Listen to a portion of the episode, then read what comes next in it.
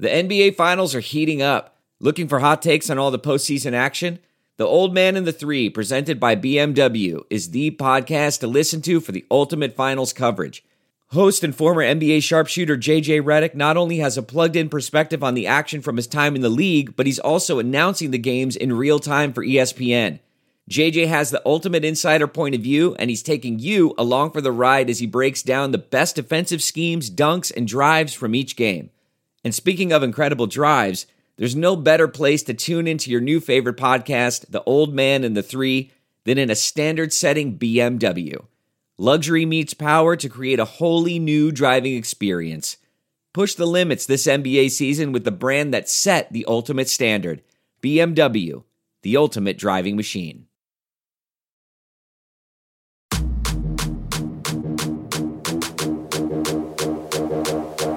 This is the Straight Up Breakdown Podcast with Greg Smith and Jay Foreman. Tell it to me straight up. Hello. Welcome into the Straight Up Breakdown Podcast, proudly part of the Hill Varsity Network. I am Greg Smith, your donut loving Adidas wearing friend. I'm Jay Foreman. I am your chitlin eating, fun loving, almost football season season uh, co-host. It's a, it's a beautiful day. Like I, I was trying a little to see- chilly, but it's, it's Yeah, good yeah, though. well, it could be three degrees and snowing, and I would be in a good mood today. yeah, I'm a champion, a champion fan. right. I hear you. I mean, I'm a, I always I, I will say this. I, I've been a Lakers fan uh, my whole life. You know, to be honest with you, and uh, you know, obviously, I was everybody was a Bulls fan when Jordan was running. My whole family. I was thinking about last night the Lakers and how long I've watched Laker basketball. I remember being uh, with my mom and my aunt, and my you know real name or whatever you want to call it is Jamal. My mom named me after Jamal Wilkes because Okay. she had a crush on him. That's, And you know when he played on the Lakers, Yeah. and I remember back when you know it was Michael Cooper. He was my one of my favorite players that played for the Lakers, um, and they were playing the Celtics. And I was thinking about it, and then I was watching obviously LeBron last night. So I was it was it was a good night to see him do it.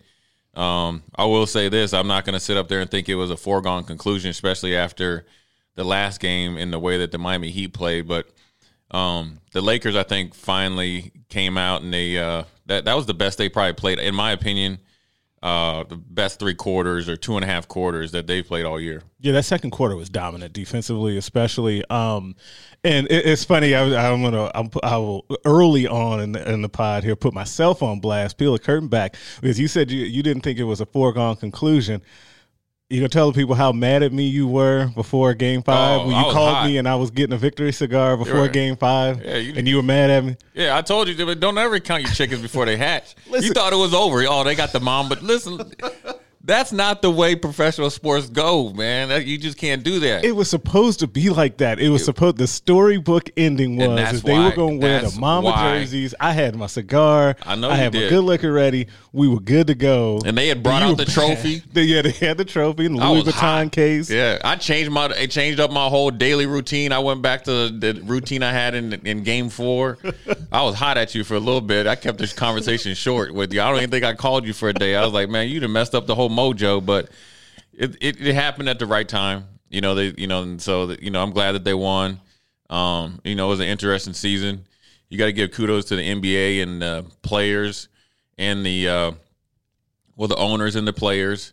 Uh, somehow a major sports league they can work together for the betterment of the whole game and it, it was a lot of re- really good basketball um, it was more of a AU type basketball but it was actually pure basketball in the sense that you know the crowd was out of it. So they had to show up and play. And then um, you know everybody was obviously safe which was obviously the you know at the forefront.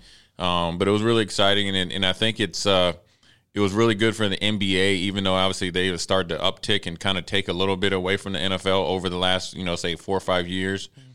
It was good for them to kind of be the only show in town. The NFL didn't have any preseason games, and they just kind of showed up and played. And I think they ended at the right time. Gives them a lot of momentum going into the off season, whenever the season will start next year for them. Um, but you know, I'm happy for all the Lakers: LeBron James, Rondo.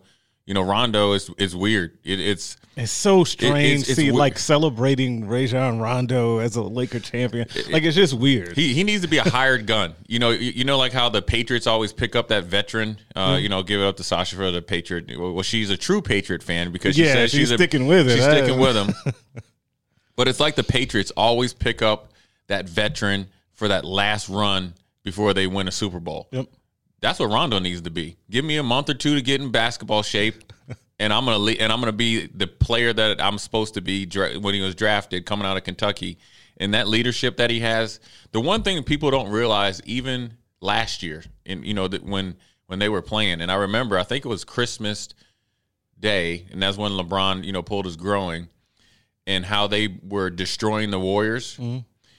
The thing that people don't understand, like if you look at a like a Chris Paul or a Rondo versus uh, like a Trae Young or like say like a, you know a younger point guard, if you watch how Rondo controls the tempo and controls the whole, the the basically he he controls the whole game.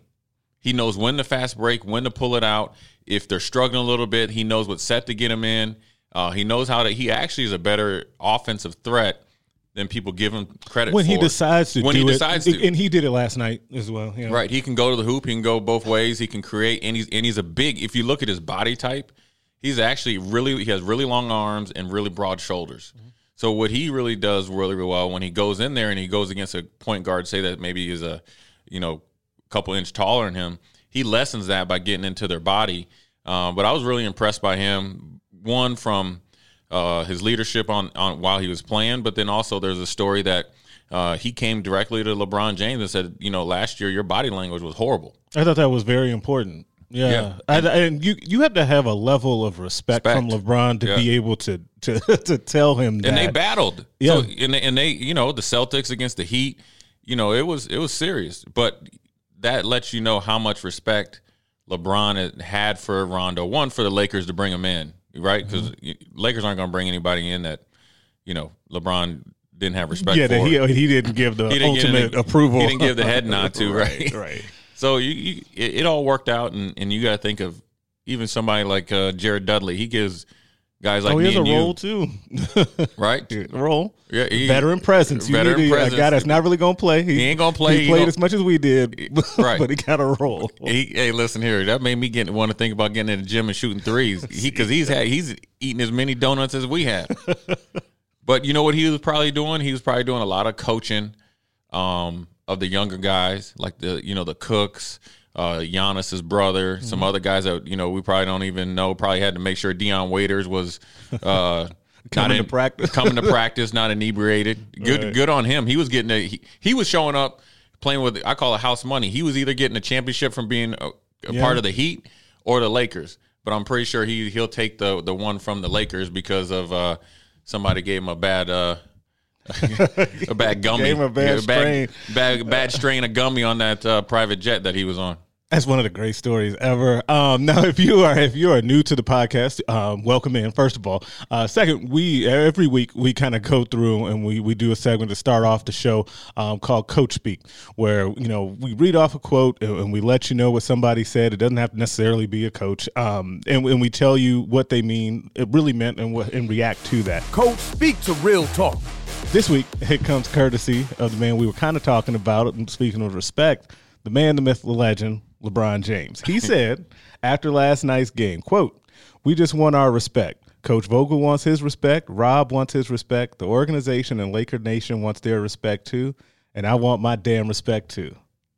Yeah, What did he mean by that? Because that's an interesting statement to say right after you win your fourth championship, your fourth finals MVP. You are universally considered at least the second best player in the history of the game. Right. What did he mean by that? Because he went there right away.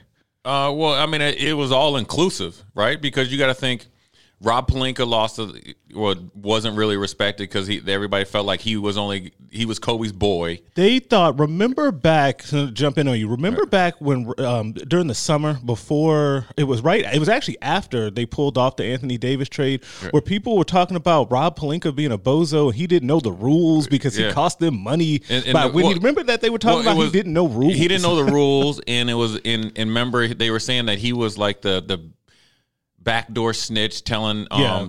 telling Jeanie Buss that Magic Johnson wasn't in the office, and Mm-hmm. then it was he was mainly supposedly the big reason why Magic left. Right. Right. Yeah, because Magic went on first take and said he was a backstabber. he was a backstabber. I wouldn't trust him. X, Y, and Z. So you know he didn't have respect, right? Right. Or and, and then people were thinking like, well, you know, he was just hooking Kobe up, you know, those last few years, you know, and then Kobe got him a job with the Lakers because he went from an agent. Yeah. You know, he, first of all, he started. He played with the Fab Five at Michigan.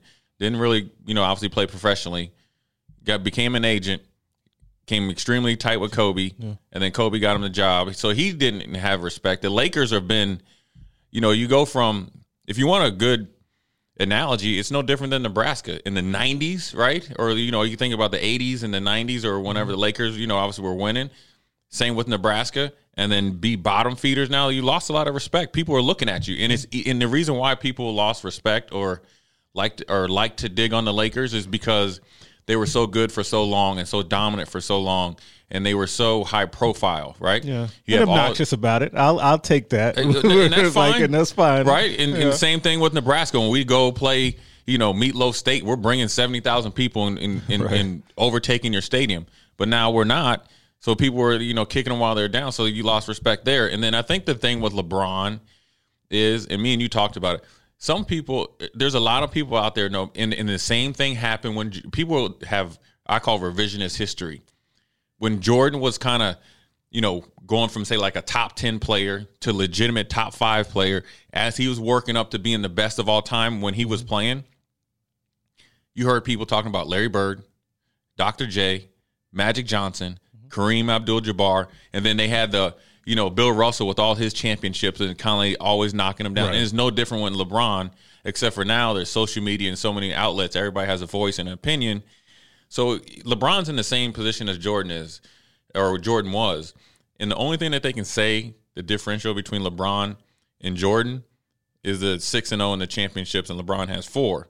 LeBron's statement meant, "What I'm doing now is no different. So you need to give me the same respect because I'm doing it in different situ- different situations, under harder circumstances. wh- What people don't really understand. Mm-hmm. LeBron's path to championships is through more Hall of Fame players than Jordan ever had.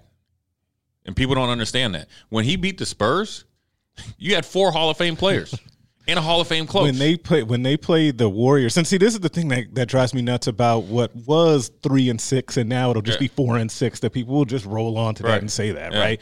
But if you look at those six. So we talked that Spurs was that what 2014. I'm gonna get my years messed Yeah. up. Was that 2014 with that great Spurs team, and they were a great team.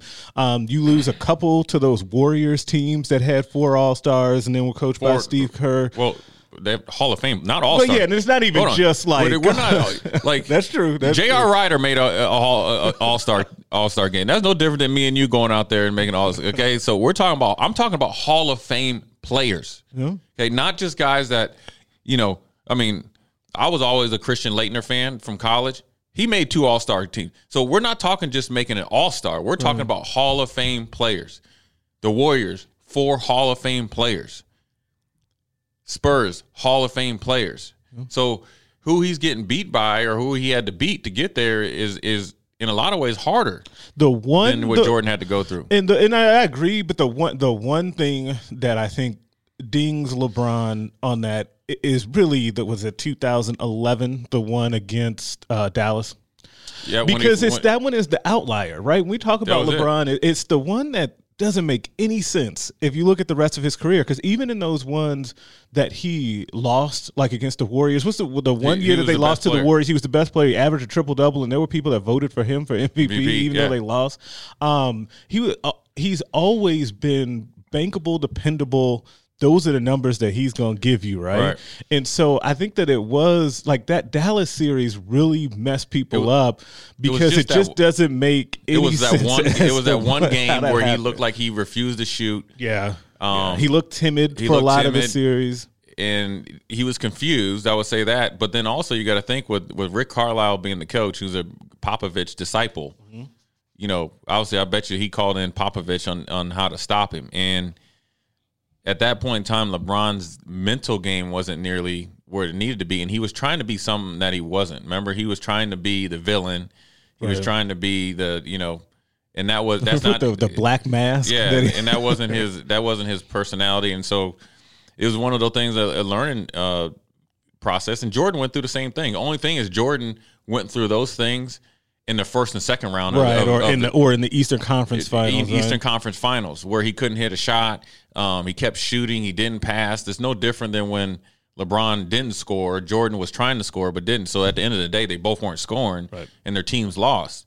And so people always, in my opinion, have revisionist history. LeBron is trying to. Um, He's he's definitely motivated by it, but then also he's letting people know that you know he's heard it and, and he you know thanked them in a way uh, because he when when you hear somebody talk about respect, LeBron shouldn't be at the point where he's like you should be respecting me. Yeah, he's done as you- much or for the game and for himself. I mean, being 35 years old and, and averaging a triple double in the NBA Finals at 35 years old with a s- stoppage of what three months during the season is unheard of. Like it's crazy, but I but and it's funny you say it because he should not. He should be beyond the point of like needing quote unquote respect. But but you know the immediate thing I thought about when he said that about I want my damn respect too. Remember after last year's playoff run, all of a sudden Kawhi Leonard is now the best player in the world, right? Mhm. And then he's gone and because he went on a nice run um, during that playoffs last year for the Raptors to lead them to a championship. And then LeBron and AD chased him to try to get him to come to LA and form their own super team. He And he spurned him. them, right? Um, and while all the whole time was plotting with with Playoff P. See Yeah. how that worked out for Yeah. you, chump. So because I think because and then Giannis, Giannis got elevated over LeBron as well, and then he won that MVP. And I still think that LeBron was right in what he actually said about the MVP. He did not actually say when he said he was mad about that. He didn't say, "Oh, I should have won it." He said, "I should have got some more votes." like I just shouldn't have. And I thought that that was that's fair. Um, and so I think that he has heard all of the talk and the noise, even though everyone always says, "Oh, I don't listen to that stuff." He does. Um, he heard all of the noise of people being elevate, elevated above him and saying that he was in the twilight, and he said, "No, I'm really not." And I'm gonna let's I'm gonna prove it right now. Hold on, we we we. I don't mean I'm not. I don't mean to step in there, but we missed one. No, who do we miss? they were trying to put KD over him first. And, Yeah, I'm, and I will after say this, and, that- I, and I will say shot. this: if KD's mind ever got 100 percent right, that's the only player that has the skill set off- offensively to match LeBron. Yeah, because there's nothing that you You can't stop a seven footer can shoot. with him. His No. pull up jumper, No. you might as well just get going on running down the court. Yeah, and he's quick enough to get around Yeah. you, but And can just can- shoot over you and if he, he, improved to. his defense too. Yeah. But you know how he comes back off the Achilles injury, which I think he'll be fine. Um, it'll be interesting to see how his game, you know, changes or, or stays the same. and then how he has to deal with Kyrie. That'll be the X factor with the It's- it's boys, like but the- we'll like see the- how that goes. Uh, Everywhere he's been, he's flamed out. yeah, just yeah. blew up the team. But LeBron has been just the model of consistency, and it's weird that we can, it's not weird, but like it, it defies logic that at 35 years old he would still be doing this. Because if you look back at the 2016 finals when he won that finals with the Cavs he was 29 points 11 rebounds 8 assists 49% field goal 37-3 right? It's a Right. great series. That was a great series in all time. This series that just ended last night, he was 29 points, 11 rebounds, 8 assists, but shot 58% from field goal and mm. 39 from 3. He improved. He's better right. 4 years later than he was and that's now after an injury, Right. right? Like it I don't even know what to like how do you even quantify like and is there even is there another comparison of somebody that just continued that level of greatness for that long mm. as it goes along In, because in, in the NBA, no. In the NBA, no. At that, at that, what he's what he's doing right now is unheard of, and he's fighting against himself because he's been so great, not good, great for so long. yeah that it's like the only comparable I can think of is like Aaron Rodgers last year, you know, going 28, 28 touchdowns, four interceptions. They're like, oh, that was a horrible season. I loved his quote recently. Did you Right. see it where he was like, you know, down years for me are career years for other quarterbacks. Exactly, and which that's is what it, true. And that's the same thing with true. LeBron.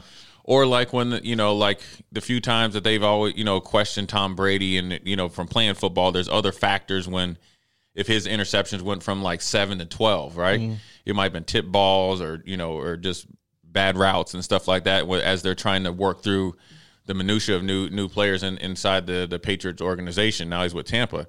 So if, if there's anybody that's probably had that much sustained sustained level of excellence, I would probably say Tom Brady. I you might have used to being able to say Peyton Manning, but Peyton Manning his last couple years was just kind of not to lose the game. He was right. more of a you know keep him out of trouble. The defense was real dominant. Tom Brady is when he rolls into the office at Bucks one Bucks place, or when he goes up to the you know the stadium to play on Sundays, is still a dominant player, and and they dominate more now with their brain. Um, versus obviously with their physical capabilities. I don't think Tom Brady's ever been like physically imposing, but with LeBron, he's in such good shape. His game is is continued to evolve, and you got to think when he came in the league at like 18, 19 years old, he's pretty much was street balling. Mm-hmm. Just just pure athleticism. And so his first six seven years in the league, he's just learning how to play NBA basketball and still averaging you know whatever it was 24, 26 points. Now he's he knows how to prepare how to you know go against any defense, how to make everybody else better, which makes him better and makes him actually more efficient. Mm-hmm. So when you watched him, when I watched him last night, I watched when he would take the ball up, who was in the game, who he who he he, he trusted to control, and there would be time that he was actually off outside the three point line on the opposite side of the court. He was just sitting there like a coach watching them run, and then the best play is when he gave the ball to Caruso. They kind of you know double almost double teamed or, or drifted to him. Then he went back door and slammed it. Mm-hmm. What that lets you know is that that was set up two or three plays before right. by him and Caruso, and it didn't even have to be a play call. It was just that just playing basketball. So that's where LeBron has become that much better of a player versus, you know, like you saw all the pundits right when the game before he gave Danny Green the the three point shot wide open. Oh, he has to shoot that. He has to shoot yeah. that.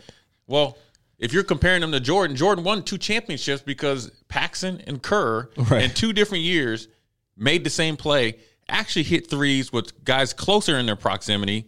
That three pointer is like the equivalent of a free throw to a very, very good high school college player. Right. And he front rimmed it. And so, you know, LeBron is always going to be able to dominate because he he's not a selfish player, right? And so what I mean by that is LeBron is he'll he'll leave the stadium if he has 18 points. Well, there's been times he's had 12 points, eight rebounds, a couple steals, and probably play if he could play 24 minutes, he'll be fine. And AD scores 40. Right. Whereas some other players like Kyrie, they won't sleep at night unless they James get Harden. James Harden, unless they get 30 shots up. Right. Something's wrong. And so you ask how he's able to do it. He's able to do it because he is somehow matured and somehow has got somebody's gotten into his head to really say, you know what, a better you is a better team, and the more that you give away, you'll get back in return. Mm-hmm. And kids these days just don't think like that and it's the it, the mental. One of the things that I'm really curious about, and I, and I, um, I don't I don't know if I've ever seen this, but I just always assume that they'll working on some sort of documentary about him, and they'll they'll release this kind of like the Last Dance at, at yeah. some point. My right? wife asked me about that. Yeah, of, of the Jordan, and it'll be it'll be really interesting. One of the things that I will be most interested to find out about LeBron and this the, the whole thing in particular this this year and all the things that they had to go through as a team, both on and off the floor, um, dealing with the pandemic, the death Kobe Bryant, right. um, all of the stuff like just kind of building a new team, like resurrecting a proud franchise, all of that. I want to know about the mental toll sure. of all of that because that could not, it, it can't it, that's not easy. Like we talk no. about the physical portion of it so much and that'll get and that gets so much attention. Um, but just how difficult mentally this all has to be and in particular for him being a guy that is this what 10 finals? Yeah. Um, to be there year in and year out. And I was thinking about this and it is not disrespect to Jimmy Butler. Um, all respect to those guys from the Heat. Um, but yesterday as you watching the game and they're talking about Jimmy Butler being gassed and you know he had to carry the team and all that and I just I kind of chuckled to myself like just did and thought, well, that's actually been LeBron James for like the last twelve years. Right, he's playing like it's been like what Jimmy Butler had to do is basically yeah. what LeBron right. has been doing for, for years and years now. It was a big deal when when the Lakers didn't make the playoffs and LeBron was on the team when he was actually on injured reserve. Right. E- even though they were the four seed when he was healthy. Right. Like with a much worse team right. last and year. so that's the funny thing about it. But when you think about like LeBron and, and you just compare Jimmy Butler, and I always I wonder how many more games, like seasons he's played based on minutes and playoff games. So I Versus- saw a thing. I saw a thing where just um, compared to Jordan, LeBron has played exactly 81 more playoff games than Michael Jordan played. So he's played a season's worth of playoff, Playoff games. games. more than Michael. Right.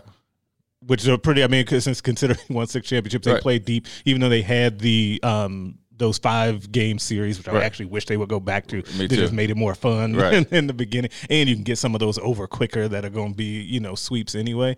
Um, but that's staggering. Like you think about the and think of um, throw in the Olympics.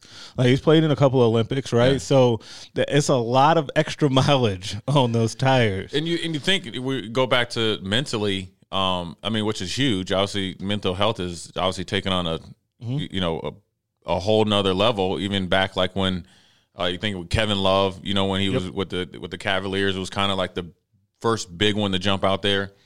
But just mentally, just imagine, you know, when you know COVID and Corona hit. You know, you, you I know in Lincoln, you know, they had the curfew, obviously for the the you know, obviously for different reasons, but you know, you you were afraid to go outside your house. You're looking at the same four walls. Now imagine being away from your family, mm-hmm. and then you had to travel from you know California or wherever you're coming down to Orlando. Kind of like in in the first two or three weeks, you know, you- you're they were giving you different type of food just based on if you you were coming up positive or not. Right. Then once you kind of pass two tests, then you kind of get the good food, and then it's like an AAU tournament.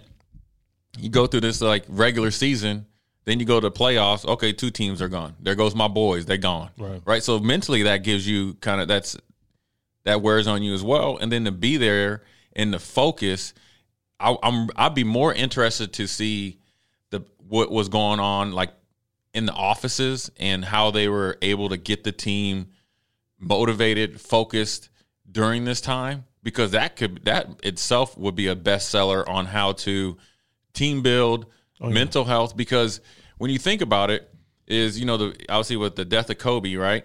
Um, on top of Corona and all this other stuff, then to sit up there now you got to go back to to work, and then Kobe was so iconic and was slowly but surely becoming even more of an icon. Yeah, and becoming becoming coming back around the organization yes, a lot more a too. lot Remember, more, you got too. the very now famous video of him dapping up LeBron after a big play Right. um, at Staples, and they were starting to forge because I think Kobe. Let's be honest, Kobe probably had a little bit of angst when LeBron came to kind of take away from his. Yeah, he was a little reluctant, Reluctant. to throw his arms around, Right, him, which which was his personality. was his personality, but they they had still that fr- they had a friendship, right? Yeah. And and and Kobe was like still wanting to get his just due. So maybe if they had a ten year grace period where they kind of yeah, it would have been a, a little, been a little bit It was- easier. yeah, but they started to really come together. Uh, Mm-hmm. and and Kobe wanted Kobe. I think felt good that LeBron was there for the right reasons, Mm-hmm. and LeBron showed him by obviously moving out there, and and they were kind of still doing the same thing. They LeBron's in you know Space Jam, and Kobe was doing his thing. Um, and then for those guys that take the court with that team, and and you, and if you talk about mental focus and mental motivation, yeah, I mean we were just talking about it on the way up here. A Dwight Howard and JaVale McGee. Just take those two. Yep. JaVale McGee is like a, a used to be a walking Shaqtin'.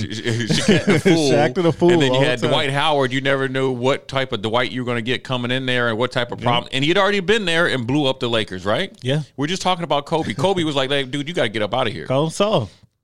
So to come back and, and resurrect yourself, that takes some mental toughness, mental Yes. y- mental awareness, and then it had to be part of LeBron helping the whole organization.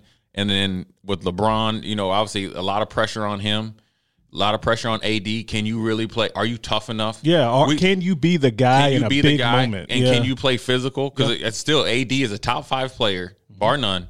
Gets zero calls. Me and you text all the time. Zero. I, I was trying to figure it out last night. Like, is like how does he not like the same exact thing will happen on the other end and he will get called for a foul. And it happened last Yeah. night. And then it'll happen to him and he won't get the call. Like it's a it's a weird thing. Like and I know people don't like to think, I guess, that like superstar calls and all of that exist. Um, but it does. Yeah. And he d- but he does not get them. He doesn't get them, in like at all. How's Bam Adebayo getting them before him? Right. And that's it's, it's just a weird thing, and it was to me it was a little that was one of the kind of weird subplots of the series is that like people were mad that the Lakers were complaining about fouls, and I don't always love it to be honest, um, especially when I think sometimes it takes away um, from them getting back into plays like that, that bothers me. I'm yelling at the TV too about that, um, but at the same time. Like there were a lot of questionable calls. Right. like it was just a lot of Yeah, weird stuff where they don't get a lot of calls. We, we went on that stretch where Jimmy Butler was shooting more free throws than the entire Laker team. Right. Like it, it was just strange that how that went. But that again, though, to me goes to what we were talking about, which kind of the mental focus of the team. And you were saying like how did, how were they able to do this? I think that one of the things that got brought up earlier in the season, and it it, it was kind of a punchline at first. Remember, people were talking about the Lakers kept talking about how uh, tight they were and their team chemistry and how well they got along. And people were like, "Oh, th- that won't really matter. Like, you still got to have uh, ballers to go out there and play. Sure. When they match up against X Y Z team, the um, chemistry is not going to get them a win there." But nobody could have foreseen all of the different things that they would have had to go through. And I think that chemistry actually kept them together and kept and got them even closer as a unit to where they then blocked out the noise. Um, and again, that I think was started by really two people. The person we've been talking mostly about, LeBron James, but also Frank Vogel. He deserves a lot of credit for this too, because we reference um, Magic Johnson going on to first take and, and calling Rob Pelinka a backstabber. Do you know what also happened that same day? That was the day that Frank Vogel was hired. Yeah, it was. Like that was all in the same day, but there was another very important thing that happened on that day. LeBron James actually came to the To press, press conference, conference, yep. and he stood in the back. He didn't say anything. He didn't tweet. He didn't put out TikTok. He didn't do anything. He just stood back there and hung out, basically giving his stamp of approval to Frank Vogel. Frank Vogel got up there in that very first press conference and said, "We're going to be a defensive minded team. That's going to be our identity." And then you see what you saw last night, Right. the culmination of that championship, which was based on their defense and them all kind of buying in and having that great team chemistry. I think that it is it's a great story, and it would be a cool story even if I was not adorned in purple and gold right, Right. now. Um, and I think that people it gets lost a little bit because um, there is a lot of Laker hate out there. I totally get it. I'm fine with it. I'm willing to take it. I've been taking it for ten years. Um, but y'all gonna get these jokes now that we got this championship back. Um, but it's also funny too because like I'm like, man, it's been a long ten years, but this is the sixth championship I've seen yeah. in my lifetime. Sasha just rolled her eyes down the hallway at me, even though, you know, I got the Patriots gear on over there. um, but it's the sixth championship I've seen in my lifetime. And I think this one I probably, as a fan, like enjoyed the most just because that 10 year gap made me appreciate What was happening so before, much right. more um, what was happening. Because think about it, we went on those, those, that run, the first run with Kobe and Shaq, which we didn't have as much, at least I didn't have as much information about kind of their relationship and how that was going because it was a little bit of a different era. So I thought that was lasting forever. I thought that they were running off seven championships Sure. with that group. Come to find out, they hate each other's guts, and then they had to go. And they reconciled later, and that was great. Um, and then to see, I didn't think I'd ever enjoy something more though because I was Team Kobe. as I had my Mamba out shirt on. I didn't think I'd enjoy anything as much as that first one after Shaq. That first one post Shaq that he got. yeah. I we, we celebrated that one. That one was I hated Shaq so much um, for all of that, um, and I still look at him a little bit sideways, but I softened on it a little bit. And to get the the next one going back to back, um, but this one was different um, because of all of the different circumstances around it. Doing it in the bubble with the pandemic, the tragic passing of Kobe, um, all of the social ju- social justice issues that the Sure. league has spoken up about. Having to you mentioned like having to go away from the family and then you're having to do testing and all that but remember back when the players went into the bubble this is a kind of a different time uh, of thinking around covid and them probably even more concerned about their family back home because you just didn't know and should we actually be leaving them like it's just a, it's a very we will always remember this 2020 championship team um, and just this run especially the amount of great basketball Yeah. I mean, you mentioned Vogel getting hired. You got to think Tyronn Lue was foregone conclusion. Right, I was mad coach. that night when Hold they on. didn't get. Remember, he was in Vegas celebrating his birthday, and I think the Lakers Yeah. had sent him a happy birthday Yeah. cake. They did. Okay, so, so whatever went haywire there, I think he wanted what ten million or whatever. I think he wanted more, too much Right. money for what they wanted. And then he goes to the Clippers. But let's not forget who else came to coach besides Vogel? Jason Kidd. And remember, Jason Kidd. There, there, it was always out there that Jason Kidd would be the assistant coach, but the head coach, and would more guys gravitate to him, or would he be would he be Right. backstabbing? because he was also tight with LeBron. He was- he was tight with LeBron. respected him because of his game. Right. yeah. and and I and I will give LeBron props that the tough battles that he had against the Indiana Pacers when he were you know when he played for the Heat, Yep. I think made it easier for Vogel uh, to get on the same level because they always challenged LeBron, even though LeBron always pulled it out. They always went to a couple game Right. sixes and sevens, and so I think it all worked out. But there was definitely, I will say this, and, and whether it's the Lakers, uh, you know, the Warriors when they were winning, Cleveland or the Heat, you know, even the football, like when the Patriots are winning all the time, or when you win a Super Bowl team, there's always drama to go with it. Oh yeah. Like it's never as easy as It's it never as easy as it looks. It never is, and and that's what makes it worth it to some, you know, to those guys, and that's why you see the, you know, the jubilation afterwards. You see a Dwight Howard, um, I think he was on Snapchat or whatever he was on, and you know, pouring his, you know, heart out that Yeah, you know you just never moment. give up because if there was ever a Hall of Fame player that was kind of pushed to the side or thrown out to sea, it was him. Mm-hmm. And for him to come to the Lakers and pretty much beg to be on the Lakers, he begged to get on there. Remember, because he came in for a workout, he promised him that he would be on the straight and narrow. Yeah, him and uh, Noah came Yeah. in for those Right. workouts, and people thought that they should sign Noah, Noah. over him. Right, Yeah. and Dwight Howard was just coming off like back surgery, or was it like remember he was having a butt operation or so, like a gluteus maximus have a injury. glute injury. He had weird. Dwight Howard has had Some of the strangest things happened to things him. happened to him off the court ever. It- it- but he was rehabbing. He came in and had a decent workout, was in decent shape, and told him that he would, you know, promise that he would be on the straight and narrow. It was like on a day to day type of contract. And here he is. He played a huge role. He helped, uh, obviously, JaVale McGee with his defense. He came in and played when, whenever he could. And he became a team player, which Dwight has never been up until this point, a true team player and truly meant it. So for a guy like that to win a championship, you know, is is part of the puzzle, part of the drama, part of the reason why uh, teams like the Lakers, uh, who aren't overly talented, besides LeBron and AD, and beat teams that was more talent because of the chemistry, but then also you, you know because of the coaching, the organization, the trust in each other, and they had to do it uh, under some unideal or least ideal uh, circumstances. Now, it, it, there is so much to dive into with, with all of that. And we're going to come back to the Lakers in my uh, final segment when we get to that, and we put some people on blast. But, but right now, I want to switch gears real quick Let's break that down. and go from one franchise that's a glamour franchise in their sport um, that won a championship last night to another hated franchise in a different sport um, in the NFL, um, the Cowboys.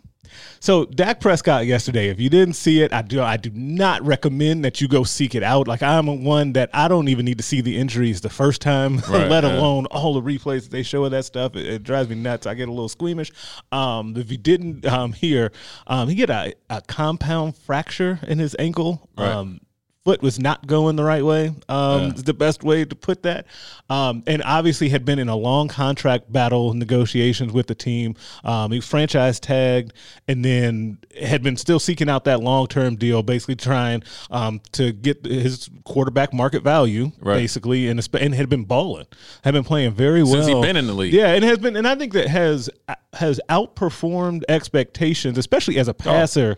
Um, from. Without what you saw, I, I never would have thought. And I watched him a lot. My um, wife's family is from Mississippi. A lot of them are Mississippi State fans, so I saw him a lot. Right. Um, when he was in college, and I did not think that he was this good, but he has been great um, as a pro. He gets that injury last night, and the conversation on Twitter, I thought correctly, immediately was about players needing to get their money when when Sure. it is when they're Especially due, NFL players. especially in the NFL, um, and just what's going to happen going forward with him now that you know Jerry didn't pay him and Right. all of that. So, like uh, to me, I, I'm, I'm I want to speak for you. I will let you speak in a second. I feel fairly confident in saying that you're going to fall on the side of Dak should have got his money. Right. But what is what is that like?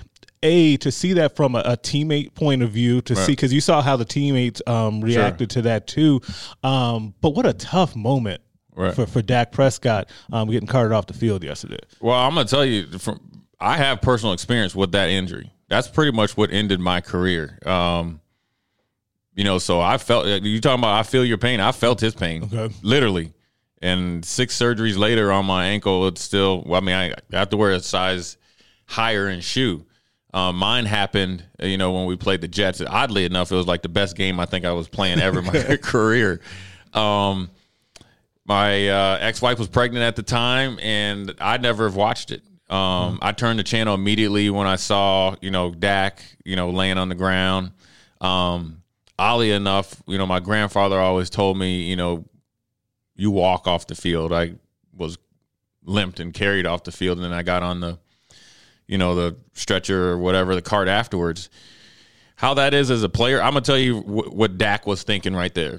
I know what I was thinking. In, in quarterbacks different than linebackers. Linebackers, if you're not when I played, if you're not Ray Lewis or Zach Thomas or Junior Seau, you're kind of like, you know, I was a good player. Uh-huh. You know, if you look at, you know, if there's what 32 teams and just say 64 linebackers, I was, you know, obviously more than average. You know, so I was Yeah, in the over upper- in, in the top I was- half, I was in like the top safely half. in there, right?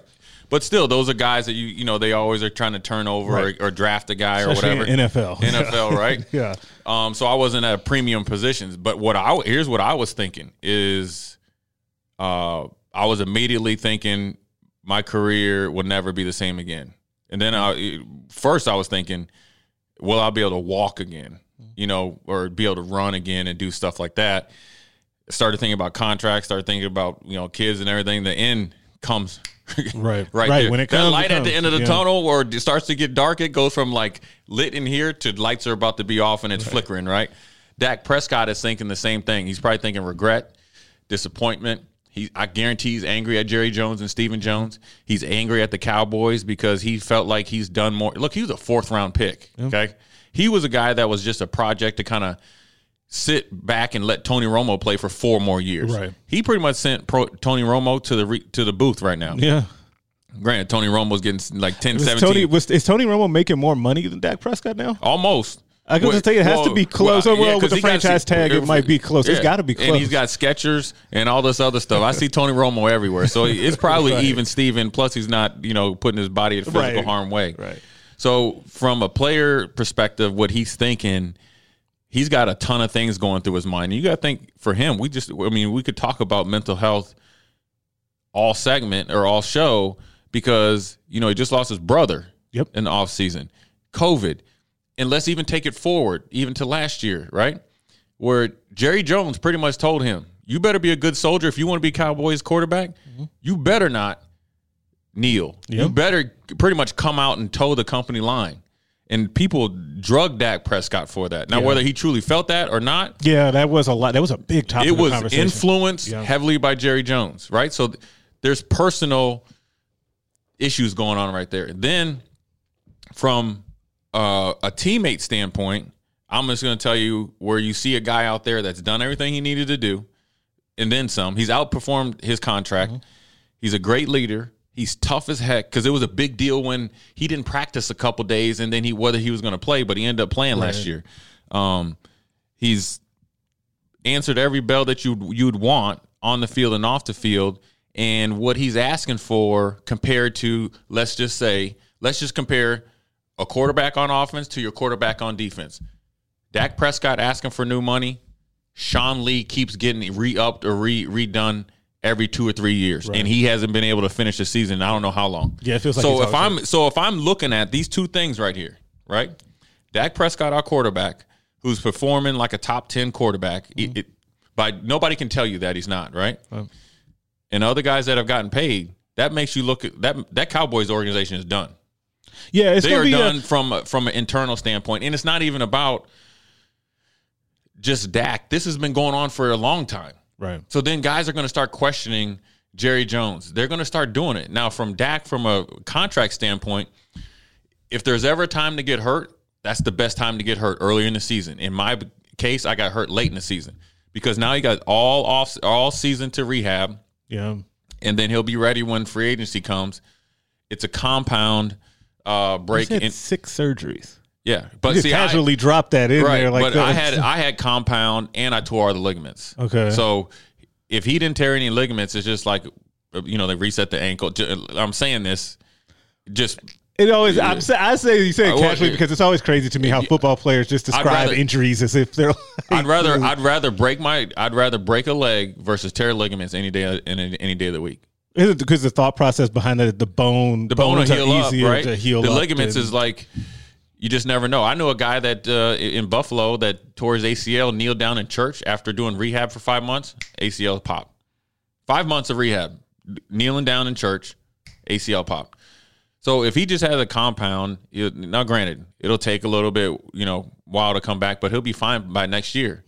And you know, the Dallas will either have to franchise him, trade him, or he'll be a free agent. There's somebody out there that'll give him a contract. Granted, they'll have, you know, injury pre- preventions in there, but yeah.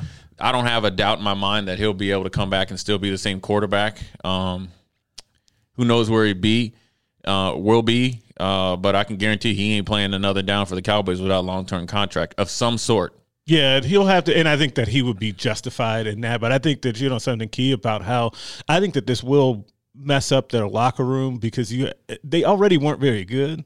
No, Then you have A lot the of guys Mike overpaid. McCarthy situation where, for some reason, and I don't know, like maybe Aaron Rodgers was just so great that he made him look like a good coach. Um, and if that's the case, in that now you're going to not have your star quarterback, and he's going to have to coach even harder and even Right. more to get those guys ready, um, that could go sideways on them. sideways. Then you got Mike Nolan with that defense. He- The last three years he was in Atlanta, they finished last, third, third to last, and second to last. You you a bottom feeder D coordinator, and you just chilled for three years, and you guys were up in Wisconsin breaking down film, and now you're the defensive coordinator with all those first round picks and high dollar guys on the front line. All your linebackers are good, decent at the corner with young guys. You just drafted Diggs out of Alabama as a mm-hmm. corner, and you're trying to tell me you can't stop a nosebleed. Just He's got to go. Yeah, so it's going to be interesting. But the problem is, is, I think will be an issue that Dallas has had for since what?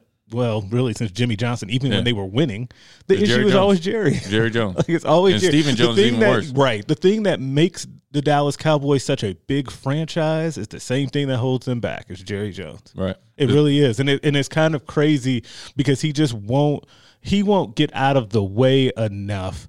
Because I feel like I always think this about Jerry Jones. I feel like he is just enough of a football guy to think that he knows even more Then the than guys he, act- hired. than the guys that he hired, which ends up being a and, problem. he, and he'll never hire. I mean, Bill Parcells was there. Mm-hmm. He built up that team with talent wise, and he ran him out of there. right? Is that when they had Quincy Carter at quarterback?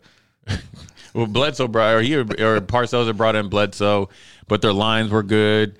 They had good players, and they they had a good culture. You got to think Sean Payton was offensive coordinator, and Jerry Jones couldn't even get him to come back Right. when he had a house in Dallas, or maybe has a house in Dallas. You can't even get him to your neighbor to come and coach because they know Because they know too much. They, They- know that well, they know Jerry is Jerry is the the owner, GM, the head coach, offensive coordinator, defensive coordinator. he might take a snap. He might, if he could, he'll be a special teams coordinator. I think that he'll get. What what was the kicker down there that was from Nebraska? He was coming down there and saying you need to kick the ball. He's just way too involved, and it's funny. Um, as I'm thinking about owners, I'm thinking about you know when I was a rookie and Ralph Wilson, who was a you know pioneer, mm-hmm. you know of the NFL. Him and Al Davis you know, he was our owner. He would show up. Well, we saw him a few times. He'd show us. He'd come and talk to us at the beginning of training camp. We always see him at the Christmas party because he would be cutting a rug, right? old old dude out there getting getting busy. But the funny thing about it, I re- I remember it's like the day we were we were practicing, and he had a private jet, right? Mm-hmm. Obviously, and he would, and he would leave from training camp and go to his house in Florida. But he would kind of circle you know, and it wasn't like a you know quick circle, but you'd see him. He would kind of take off and circle and look, and then he'd be head up, and that was just kind of like his send off. Like, all right, I'll see you when you guys are winning. He never, at least to my knowledge, and I wasn't, you know, when I was a rookie, and I was all, you know, I was still working to stay on the team and all mm-hmm. that, but it was an honor if he knew your name.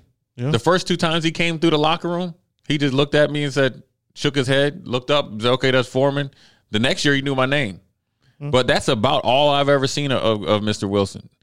Jerry, He coming in there. I mean, he the doing-. I'll never forget. Jerry Jones has his own radio show. right. Like it's amazing. Like because I was uh, like it now feels like and it now was years ago before I did sports media, uh, and did like healthcare sales, and I used to travel for work, and I, I had to go down to Dallas to meet with a hospital, and I just turned whatever wherever I go, I turn on the local sports talk. I'm like, is that Jerry? Jo- Welcome back to the Jerry Jones show. Right. I'm like, what are we doing After the after the game, here? they're not in the locker room interviewing players. They're waiting for Jerry to come down there. So strange. So I mean, it's it's going to be interesting to see what happens in Dallas because you know Mike McCarthy on paper is a winning coach. Um, I think he's a good offensive coach. I think their defense is is scheme is is bad. I think the defensive coordinator needs to go.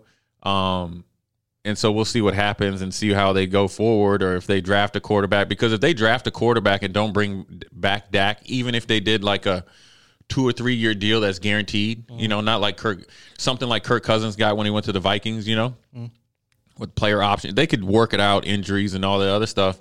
If you draft a rookie quarterback with those guys that you have on that team, you're not pushing reset, but you're almost there. You're kind of like signaling that, you're it, that it's coming. that it's coming. And Jerry's too old for that. Right. He wants to win again. And that's what's also driving all the kind of the manic moves Yeah. is, is that he wants to win, yeah, out, out of desperation. Yeah, it, it's just crazy what, what's happening down there, and that will it's going to be a huge story um, once we get to the off season to see what kind of goes um, on with that. But I want to wrap today's show, like kind of like we always do. If you're new to the pod, um, with one of our favorite segments, put them on blast. So each week we kind of go through and we talk about um, somebody that deserves to be put on blast for something that they did or said. I'm going to kick us off this week. I, I, I kind of got to, I have to, right? Like people would be surprised If if you, I. you you up here, you dripped out in purple and gold. yeah, I mean, you would be You surprised. I dog. You got you, not. you ain't got the No, purple no, gold no. draws on. Do you no, the not gold this time. Okay. No, no, not Don't this come time. in here stepping. No, I won't. Oh, my- my dad, my uncle will kill me. Sickness in, in the in the family. Um, I got to put the haters on blast. Let's break that down. like just everybody, just the haters. So I was actually, so I played this clip for my wife earlier, where it was like it's like a three minute long clip of all these different pundits or what have Oh, you, yeah. um, talking about these different things with the Lakers. And there's one at the, at the very beginning of the clip that I might not ever forget, um, where Rob Parker said that LeBron James was trying to be a six eight Kevin Hart and that was the only reason that he came to LA is because he wanted to make a movie. movies, um, and that's all that that he wanted to do. And so, like, and people, and it's, it's weird because I always had these conversations where some people are like, oh, well, they were actually the favorites. Like, people picked them. What do you mean? And it's like, well, yes and no. Vegas had them as a favorite pretty much wire to wire. Vegas knew something that, that everybody else didn't Right. know. But think about all of the talk about the Clippers. The Clippers. Were That Clippers thing was real, and there I could put together a five minute clip of just all of the people talking about the Clippers and how they had Kawhi and Playoff P, and how you know who was going to guard those guys. Well, it turned out themselves. They were going to guard. They were self check out Right. there because once we got to crunch time in the playoffs, they were nowhere to be found. Right.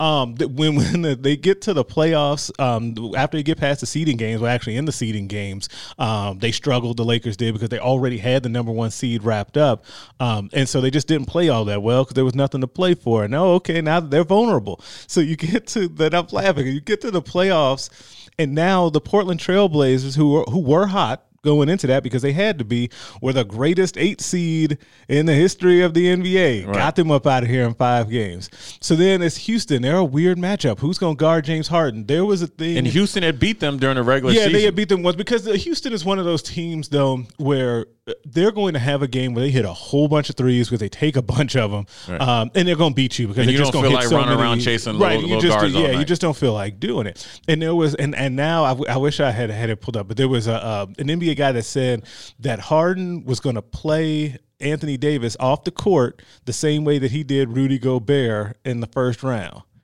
got them up out of here. Also, after James Harden said um, that it didn't matter about the Lakers being tall or not, and that you know Oh, yeah. you got to have that heart. I guess AD had that heart. And one, two, three, Cancun, Houston, get, get on up out of here. So then we get to Denver, and Denver is a team that I don't really, I don't, I don't really feel one way or the other about Denver. Like people don't really spend time thinking about Denver, um, and I kind of like their young pieces. They have some nice guys. But it was okay. Here's the arrival of Jokic, right? right. AD shut that down. Um, they got a game. They played with heart. They were kind of yeah. like you know. The, it kind of reminded. They were kind of like a light version of, of the, the Miami Heat. Yeah, yes, exactly and what then they you were. Get, and then you get to the Heat. In the Heat, I will not say anything bad about the No. Heat outside of maybe Tyler Herro, who did that little snarl and then he got dunked all over. But whatever. He's a rookie. He's only twenty years old. He got swag. I, I'm okay Right. with Two that. years I can- ago, he was in high school. yeah, I can kind of. I can kind of let that go. going that to the little go. Sadie Hawkins dance right, or whatever. Right, I can I can let it go. Um, and like I said, nothing but respect for them. Pat Riley, the architect Right. of all of that, obviously a, a Laker legend in his own right. I wanted him to come back um, Right. and run the team when kind of all that turmoil was going on. Um, and so it wasn't so much about them um, in this finals as much as it was. It felt to me that there were just a lot of people, um, right or wrong, that were at, at the final stage of it, just rooting against the Lakers because they wanted to, the whole thing to fall apart and us to not have this moment um, where they were back on top because people really hate the Lakers. They hate the Like, Lakers. they they really hate, the, hate and they really hate on LeBron. Um, you need to put a fan poll out there between Rob Parker, it- who's the biggest LeBron hater, Rob Parker, Uh, in, uh, in the field, in the Skip. in Skip Bayless. Who, Uh, Bill Simmons has had some real yeah, but bad yeah, ones, Bill but Simmons. he's a Just, just Celtics those, just those two. If you could do a, a poll out there, on you know how you do Twitter Mm-hmm. polls, that would be good. And you know what else? I, I've just made a decision now Uh-oh. that I I had the Michael Irvin, uh, Michael Irvin video pinned on my Twitter. Yeah. You know, yeah, your your pin. Yeah. It must be like that's your like favorite video. Yep. The new one is when Ste Stephen A. Smith was going off when the Nuggets were up, were coming back to win for uh, down three one, and he went off for like two minutes straight. so I'm, I now am going to pin that just because he said LeBron is waiting, AD is waiting, and LeBron ain't hurt this year, right? Right. So. Hey, you know, and he's a, almost a kind of quasi LeBron hater too, because Yeah, he's, he a, he's a Jordan. moments. Like I feel like Stephen is, is, is somebody that uh, like he wants to jump on and off of Yeah. people's bandwagon. So just so that he can go hard at somebody for the sake of going hard. because he was big on KD, and then I think reality hit. Um, but you know the haters. I, I always look at it like this: like with the like the only thing I compare LeBron slash the whoever LeBron is with, that is the team in the NBA, Mm-hmm. right? So whether it's the Cavaliers, Heat, or the Lakers, I compare it to like the Patriots. You know what I'm saying? Do the Patriots, if they bent the rules, you damn right they did. Did they get caught a couple times? Yeah. Did they do anything else that I haven't seen other teams do? No. They just were better at it. Right. But one thing I can respect about them is they win. Right. They still you still have to go win. You still got to go win. Like, right. And they do everything you need to do win. And I'm going to tell you, every time I play against the Patriots, you better be strapped up. That's going to be a physical game. Mm-hmm. Right? And they're going to mentally tax you. So, you know, the hate when when, uh, when the moral of the story is when people are hating you just because the you're the Lakers or you're the Patriots or whatever, you're doing something good. You're actually doing something great. Right. You're doing stuff that nobody else is willing to do. You know, and so that's the good thing about the haters. Now, who I'm going to put on blast Okay. is is is is a is a football team slash coach uh, that I have family history with. Uh oh. Growing up, my dad should be a Hall of Fame uh, NFL player. He's not there yet, so we need to get him in before he kicks the bucket. Get him in there. The Minnesota Vikings, you know, so I grew up a Vikings fan. Um, grew up actually a Redskins fan because we were from out east, but you know, obviously I have to be a Vikings fan. So even when I played, I always kept an eye on the Vikings. But ever since they signed Kirk Cousins, ever since they've been drafting Christian Ponder, X, Y, and Z, they have done nothing but shoot themselves in the foot, and it came all full circle last night on Sunday Night Football. And I love Mike Zimmer as a coach. Yeah. I wish I could. He's, He's a one. coach. He's one of the guys I wish I could have played for. But but Mike Zimmer, eh, I got to put you on blast, homeboy. Happens to the best Right, of happened to the best of them. You are fourth and one on the road, and you are your season is you're hanging on to your season by like a thin line. You're on life support, and you you fourth and one on the road, up by five, and you decide to go with yes, albeit the running back, Dalvin Cook was out. The backup running back is really good, and he missed the hole that was me and you could have got a yard through, right? Right. But the smart play, the smart play is to kick the field goal, go up by eight. So at the end of the day, no matter what, you're defending against a touchdown and a two point conversion. We the Vikings went for it, got stuffed by Seattle defense that had been giving up. They're last in the league and giving up yards. The Vikings have been running up and down the field. But one thing about fourth and one, they know what you're going to do. Right. Right. And so they got so Russell Wilson trots his little pretty self on on the, out there on the on the field. Here he comes. Here he comes. Play action. Get a penalty. Throw it deep to you know DK Metcalf. Next thing you know, he rolls out on third down. Dagger in the heart. 13 seconds left. Now that's a long flight from from Seattle to Minneapolis. hurt feelings on There's some hurt feelings, and you just lost, and your season is pretty much over. Now you got to coach the rest of the season during the pandemic, during COVID, knowing that you're thinking like, all right, man, are we going? to Who we going to draft come next year? And you got some good veteran players. Uh, have a really good young receiver, really good running back. I'm still not sold on the quarterback. Defense is still decent and good, and the defense played really, really good last night. Um, so it was so you really you took all the confidence that you could have gained with those young players, mixed in with those veteran players to move on to continue maybe like a winning streak. That coaching decision and the obviously Monday Monday quarterback would tell you you should have kicked the field goal. All went down the drain with that, and it's something that uh, those are those are defining moments and decisions during the season with organizations that are have been winning and going to playoffs and, and needed to do well, uh, that could really send your your season down the you know the toilet toilet drain. So uh, I have to call out my man Mike Zimmer. I love Mike Zimmer as a coach and as a human, uh, but I think that it came full circle with that uh, the GM's drafting, the way that the organization has been going from Christian Ponder and so forth and so on. Terrible Kirk Cousins. T- t- terrible Kirk Cousins, the king of the B movies. He's not even king of the B movies. He's the king of the like the independents now, right? uh, he's he's he's been up there stealing. I've never seen. But the one thing I will say about Kirk Cousins though, there used to be a thing like when you see guys in the locker room that don't play well, and they be like, "Man, he going in there with a mask on." Kirk Cousins going up there getting his check without a mask. He letting you know I'm here. I'm stealing. Yeah, I'm, I'm getting it. Yeah, you Like, giving it to me. clearing. You say, don't worry, you don't need no cameras. I'm letting you know when I'm coming, when I'm going to be there, and when I'm going to cash my check. And for whatever reason, they still keep giving this man money. He can't play dead. He can't. Straight up. I mean, he'll have a couple games where he's good, you know, or whatever. But and I know last season was probably his best season.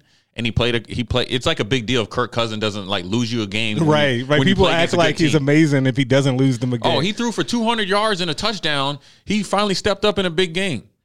If I'm paying you 30 some million, you got to think. it's the He- baseline. I want to, I want, this is what we should look at.